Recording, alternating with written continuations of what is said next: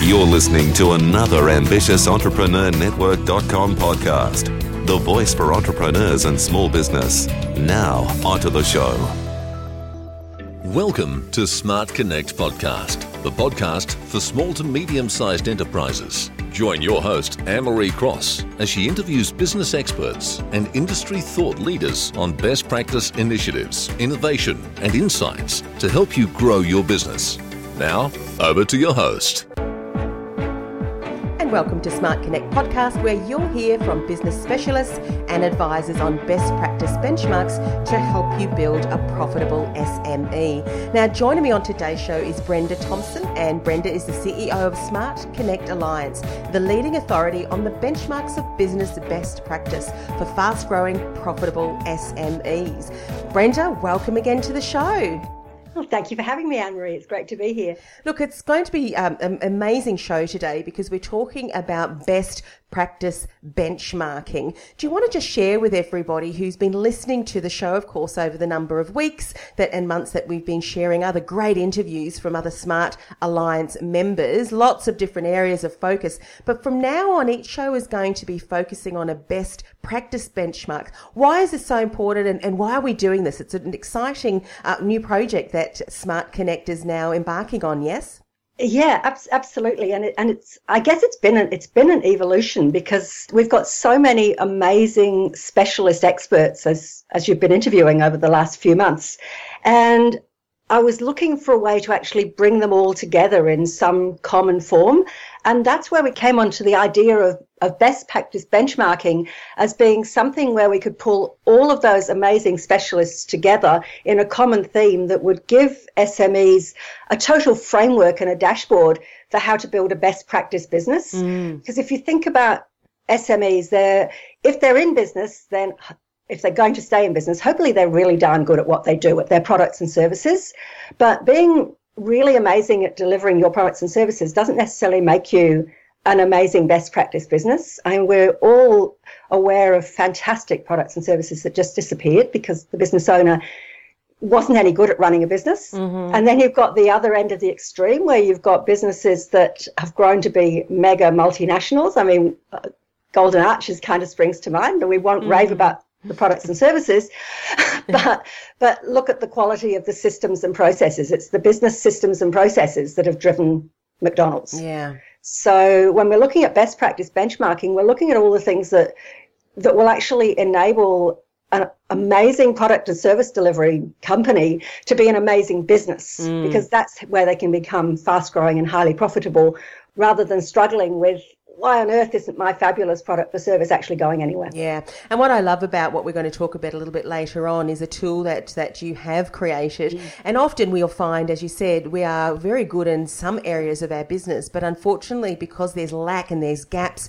in other areas, we're just not able to grow our business to the level that we want, and certainly are not able to sell it down the track because of the fact that we don't have the right things in in place. So, best practice benchmarking. Tell us what it is and how is it different from, say, uh, statistical kind of benchmarking, which of course we're far more familiar with. Yeah. Okay. Well, if you think about benchmarking, there's there's really four broad categories, and I'll take you through them from the easy to the hardest. The probably the easiest form of benchmarking is really internal benchmarking, and I guess mm any decent business is doing some form of internal benchmarking. They just don't call it that. That's things like looking at your internal numbers, your internal goals, your you know your your internal costs of customer acquisition, your internal sales targets. All of those things are actually benchmarks. Mm-hmm. So any business worth its salt is actually looking at how they do things internally and then comparing them against benchmarks. So if, if our average sales, our benchmark sales for the month are 5 million, then you're comparing yourself against benchmark each month to try and to exceed it. That's probably the easiest, that kind of internal benchmarking. And it also applies for things like franchises. Franchises can do internal benchmarking from one franchise to another. So I mean that's why they run things like competitions, which is the franchisee of the month. So they're actually looking at the way things are done internally, which is easy because you've got the numbers, you've got the statistics, you've got the processes. Mm-hmm. So that's your that's your easiest sort of benchmarking. Then the one that we we all sort of probably think about when we hear the word benchmarking is all of the kind of numbers sort of stuff. It's, it's really industry benchmarking. And you can pick up these numbers from the tax office or from your accountant. Things like in your industry, cost of sales as a percentage of turnover ought to be around X. And, and that's fine. You look at that and you go, okay, so if cost of sales ought to be around X, that doesn't tell you anything useful about how to get your cost of sales down and X up. It just tells you where you are against an average. And if you really think about averages, they're not really incredibly useful because they don't tell you anything about range. Just as another example of an industry benchmark, I use SurveyMonkey, and SurveyMonkey tells me that the industry benchmark for open rates on emails in my industry mm-hmm. is 27%. Okay, so I think that's nice. And then it tells me I'm getting 54% open rate. So I can go, oh, aren't I clever? Mm. But it doesn't tell me anything about how I got 54 versus 27. It doesn't tell me anything about how to get above 54 up to, I mean, the range could be from 90, well, it's probably from 99% down to 1%. It doesn't tell me any of those things. So yes. again, it's easy to do. There's anywhere where you can go where you can get a huge collection of numbers. And there's lots of places putting together those huge collections of numbers, but really it's it's statistics, so mm-hmm. it's not not terribly useful and exciting. No. in fact, you might say, in fact, I think you said to me the other day, but benchmarking stuff's boring. Yeah, it's kind of. and, and yeah, I mean that that's that's it's and it's also it's also not very exciting because you can't do much with that's it right. other than go, oh, aren't I clever? Or oh, darn, you know, like if if the if my benchmark for my emails was 54 and I was at 27, I'd be feeling pretty damn depressed mm. because I wouldn't have any idea how to do anything about that. So it, it's not useful in that sense. Yes. Then then we sort of start to move to the to the harder ones, and the next this distinctly harder one, but the one that again probably more bigger businesses use, and certainly businesses that are highly comp- in highly competitive markets, is exactly that competitive benchmarking. Mm-hmm. So competitive benchmarking is really, and, and we'll try and we'll try and keep this honest and ethical, but it's when a company compares their products and services with another company's product, same type of products and services, oh. and tries to figure out how they can be more competitive. Mm-hmm. So it includes things like reverse engineering. So you might go and buy a rival's product and pull them apart and try and work out why they're better than yours. Mm-hmm. Or you might look at their features and benefits, and then you look at your own features and benefits and go, okay, how can we improve improve ours? Lots and lots of companies do it. In fact, the the very probably the very first example of benchmarking in business, as opposed to the traditional meaning of the word benchmarking, which was a line drawn in a bench to measure surveyor's rods. So the very first sort of serious example of benchmarking in business was Xerox in the 1970s, when they were selling far less and at far less profit than their competitors in the uh, in the photocopier market. Mm-hmm. So they went and then went and looked to see what they could do to improve that. So that was really significantly competitor benchmarking. But they also, and this is where it gets really interesting because this is what moves us into best practice benchmarking. They didn't just look at what was the difference in their photocopiers because they were making better copiers. They actually then started to look at processes. And this is where we move to best practice benchmarking because what Xerox found was that their ratio of indirect to direct staff was twice that of their direct competition. It's a hmm. staffing issue. Mm-hmm. They had nine times the number of production suppliers, so the supplier issue. Their assembly line rejects were in the order of 10 times worse. That's a, an operations issue. Their product time to market was twice as long, another operations issue. And their defects per 100 machines were seven times worse, all operations issues. So they then took examples from that, from outside the photocop, from outside the photocopier market, and they went and looked at completely different markets. So they looked at a sporting store warehousing. They looked at all sorts of things that other people right outside their field were doing mm-hmm. and got to best practice. And that's what best practice benchmarking is all about. So it's totally about, it's, it's exactly as the name suggests. It's looking at what are the best practices across generic fun- functions. Mm-hmm. So you can actually find the most effective business practices. So it works in operations, which were a lot of those Xerox examples. It works in branding, marketing, sales, financial management, technology, HR, risk management, strategic planning, all of those things. There are best practices. And those are the best practices that will enable a really good product or service to nail the market as opposed to an ordinary product or service yes. going out of business. Get yeah. what I mean? Mm-hmm. So those are And those are the things that, as a business owner, how the heck are you supposed to know all that stuff? Yeah, I mean, really. you know, it's like saying to a dentist who's got this nice little dental practice, okay, now go and figure out what the heck best practice is for branding or mm. or HR or having a great company culture. Yes. Absolutely. And I mean, the fact that, uh, you know, there are four different benchmarks you've spoken about. So internal benchmarking, industry benchmarking, competitive benchmarking, and then lastly, best practice benchmarking, which we're talking more detail about today. Someone may not really have heard about that, a business owner. So let alone knowing, okay, if you can have it across a number of functions, of course, across your, your business, what, what does each involve? But let's talk a little bit more about the benefits of best practice benchmarking because I know as business owners and SMEs, we're very busy already uh, in our day to day operations, overseeing team, all of that. So, you know, what is the outcomes? What are the benefits that we could start to see once we start to recognize what these best practice benchmarks are and then implementing them within our businesses. And it's a really good question. I think leading going back to that Xerox example kind of really shows what they're likely to be. But mm. most of those examples were very much in the operation space. Yeah. But if you think about we've what we've done as a as a as an alliance in the Smart Connect Alliance is we've actually identified that what are the core pillars pillars of effective business. So we've got branding, marketing, sales, customer relations, HR, technology, uh, risk, systems, operations probably missed a couple. Anyway, but we've found those 11 pillars. Mm-hmm. And across those 11 pillars, if you think about, take branding as an example. If you want to build a really fast growing, successful business, you're going to have to have a brand that cuts through.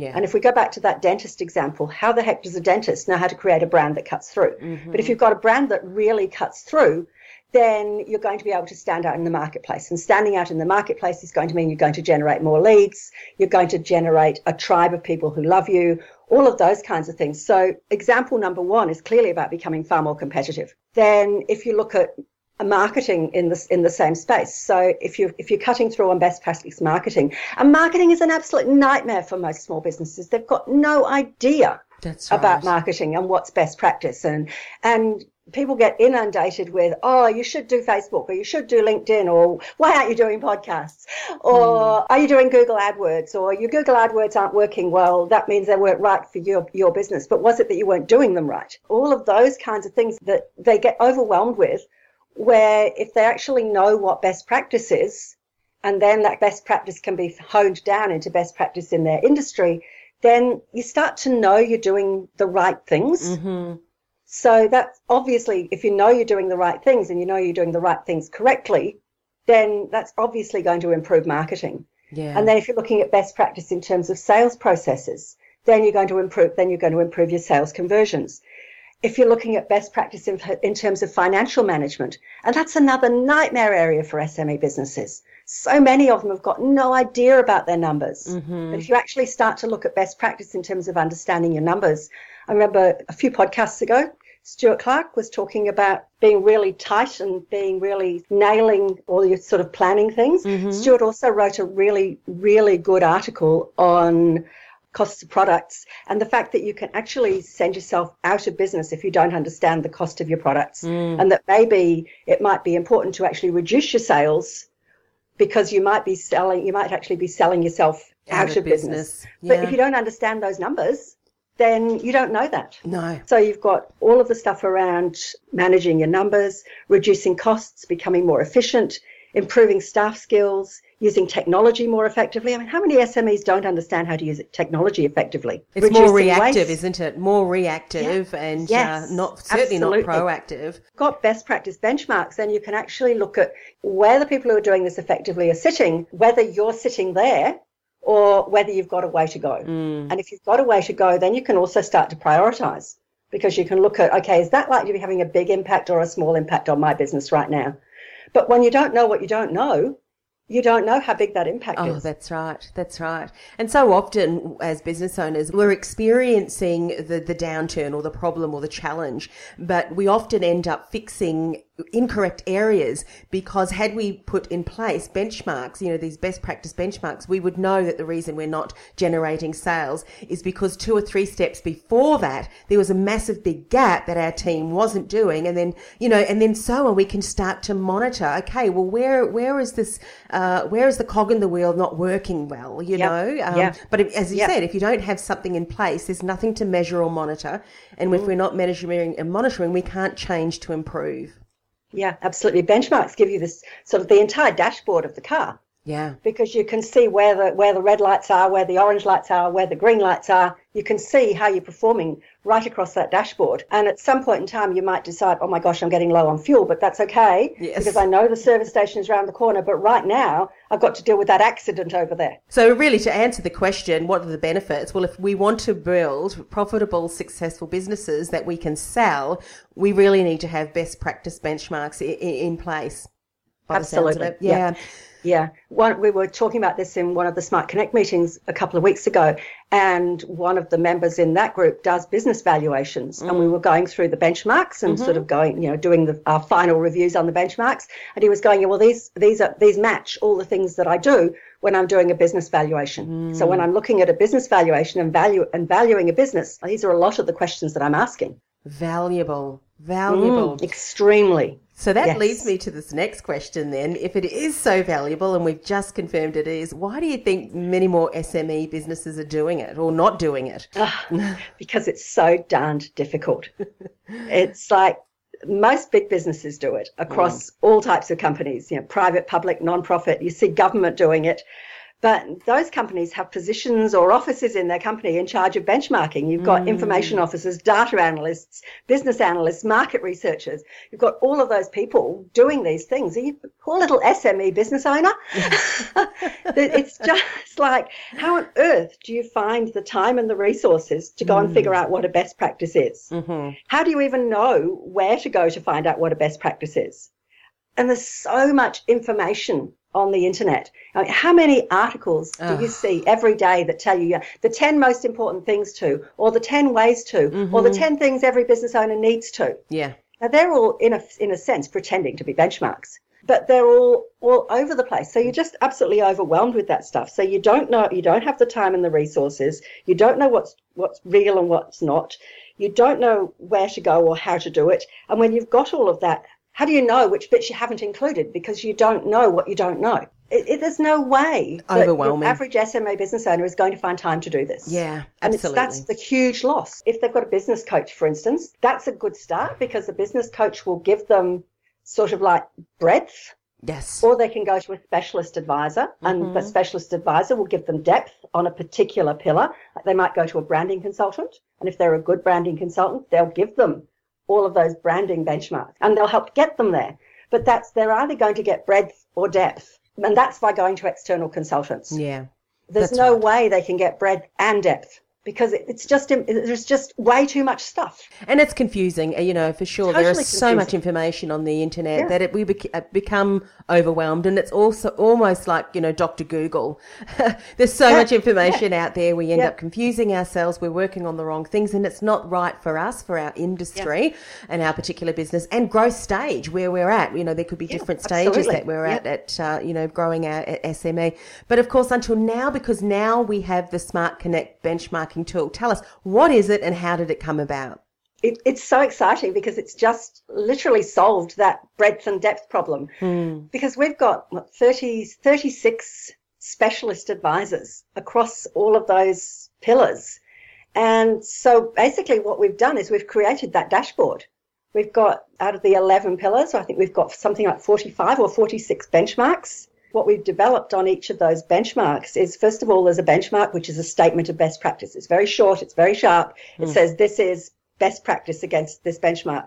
Then underneath that, we've got just a very brief explanation of why it's important. Mm-hmm. And then underneath that, for every benchmark, we've got a checklist that you can assess yourself against to see whether you meet it.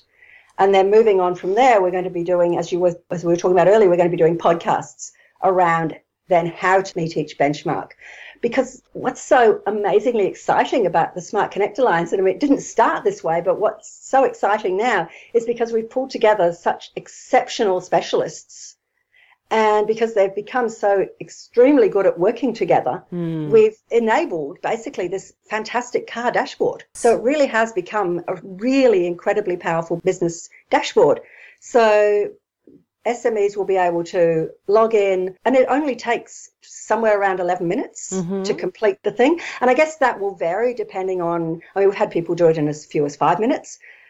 If they're if you really kind of you can read the benchmark and you go, yeah, I know what that is, and I know I do or don't meet it. So businesses who are already sort of well on the way to being strong are going to read a benchmark and go, yeah, I know what that means and I know where I'm at. Yeah. Businesses who perhaps don't understand the benchmarks as well will go through and, and read all the explanatory stuff and go through the checklists to rate themselves. But let's face it, if you need to do that, then you need to do that. Yeah. Oh, absolutely. so, so I think the longest anybody has taken doing it so far is about 20, 25 minutes. Mm. They then get a complete report which is basically their dashboard. So there's a one page report where it's all, every benchmark is color coded to show where they're at on that benchmark. And then there's a page for each benchmark actually analyzing what it's about, repeating the checklist. And then they can come back and do it every six months, every 12 months. So it actually becomes a complete business development plan. Incredible. I mean, if you think about um, this, the Smart Connect benchmarking tool, how are some ways that you think it can really start to help SME businesses? I mean, I can think of many. Let, let's talk about some of them.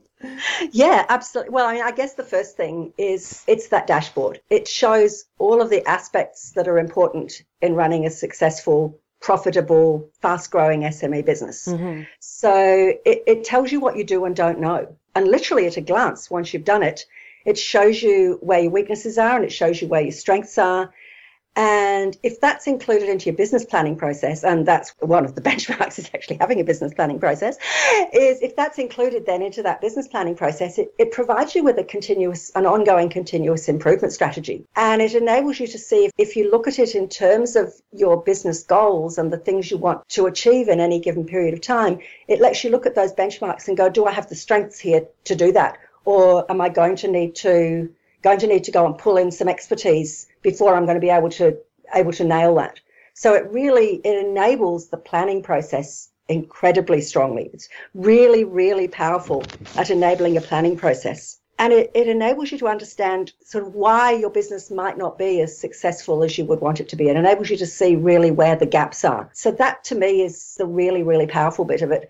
And the more people we have do it, and let's face it, it's a brand new tool, but the more people we have do it, then we'll be able to really hone down into different industries, length of time in business, size of business, and really sort of start to hone in and, and fine tune the benchmarks so that we can start to sort of go, okay, well, in this industry, this benchmark might be more important than that benchmark and, and sort of really start to tailor it more and more. All of those benefits we talked about at the beginning, you're going to get from being able to actually compare yourself against best practice, see what you're good at, see what you need to fix, incorporate that in your planning process, and really start to move forward. I love that because, you know, we can do a check in now, see where we're at, where are the gaps. And I think, look, if, if, there are a lot of gaps, rather than beating ourselves up, I think let's celebrate because now we can move forward. We know which areas we need to work on, which areas we need to tweak. And then in six months' time, go back and see now how are we tracking now and, yeah. and so on. And I mean, we don't need to then go all over the internet to find, all right, all 11 pillars, I need to find out more. It's all in this one handy tool tool that we can use. Now, as you're talking, I'm sure people are thinking to themselves, is what's the cost to actually access the Smart Connect benchmarking tool? None. It's absolutely free. The, the, tool is completely yeah. free because it, it's just such an incredibly valuable tool. Mm-hmm. And as a as a community, as a collective of business owners, we really wanted to there's no reason to charge for that. If that's something that's going to enable SME businesses to be more successful, then we as a collective want them to be more successful. Mm-hmm. And we want to be able to support them in being more successful. Once the business owners completed the tool, then they've got some options as well. They can we can just send them the report or we can actually organise for one of our boards of advice, which is a collective of, of specialists across a range of those pillars, to review what they've come up with and actually give them a, a, a report, of some recommendations for improvement as well. And that's free too. And then obviously they can do whatever they like with those recommendations. I mean, we'd like to think that they'll come back to us, but but there's absolutely no obligation. There's no catches, yeah. nothing like that wow. at all. This is really about creating an environment where SME businesses can thrive. Yeah. So, uh, Brenda, I'm sure everyone is poised. They've pulled, if they're listening to this podcast while they're driving, they've pulled over to the side of the road ready to, to find out what's the URL, how can they access this benchmarking tool. okay. So the URL is smart connect.net.au. The hyphen is important. So smart connect.net.au. Fantastic. So, any last insights before we finish the show? Just get on there and use the tool and, and see where your business is at and work out what you're going to do to make it, to, to really be able to take advantage of the awesome products or services that I'm sure you're already doing so that you can grow and thrive as a business. Yeah, I think it's important, isn't it? Particularly too when we uh, consider just how competitive, how noisy and cluttered mm. the marketplace is, particularly when we're thinking about online, that, you know, a lot of these best practice benchmarks really going to support our businesses and defining, you know, our cut through message, how we're going to position ourselves, how we're going to continue to build sustainable, profitable businesses that we can end up selling if that's yes. the choice down the track yeah. that we want yeah. to do because we know that you, everything's in place. Mm. Yeah, and if you've got a if you've got a plan to sell, then this is a really really useful tool to be able to use in terms of demonstrating the value of your business. Oh, absolutely, absolutely. Well, thank you once again for coming on the show. My pleasure. Thank you for having me.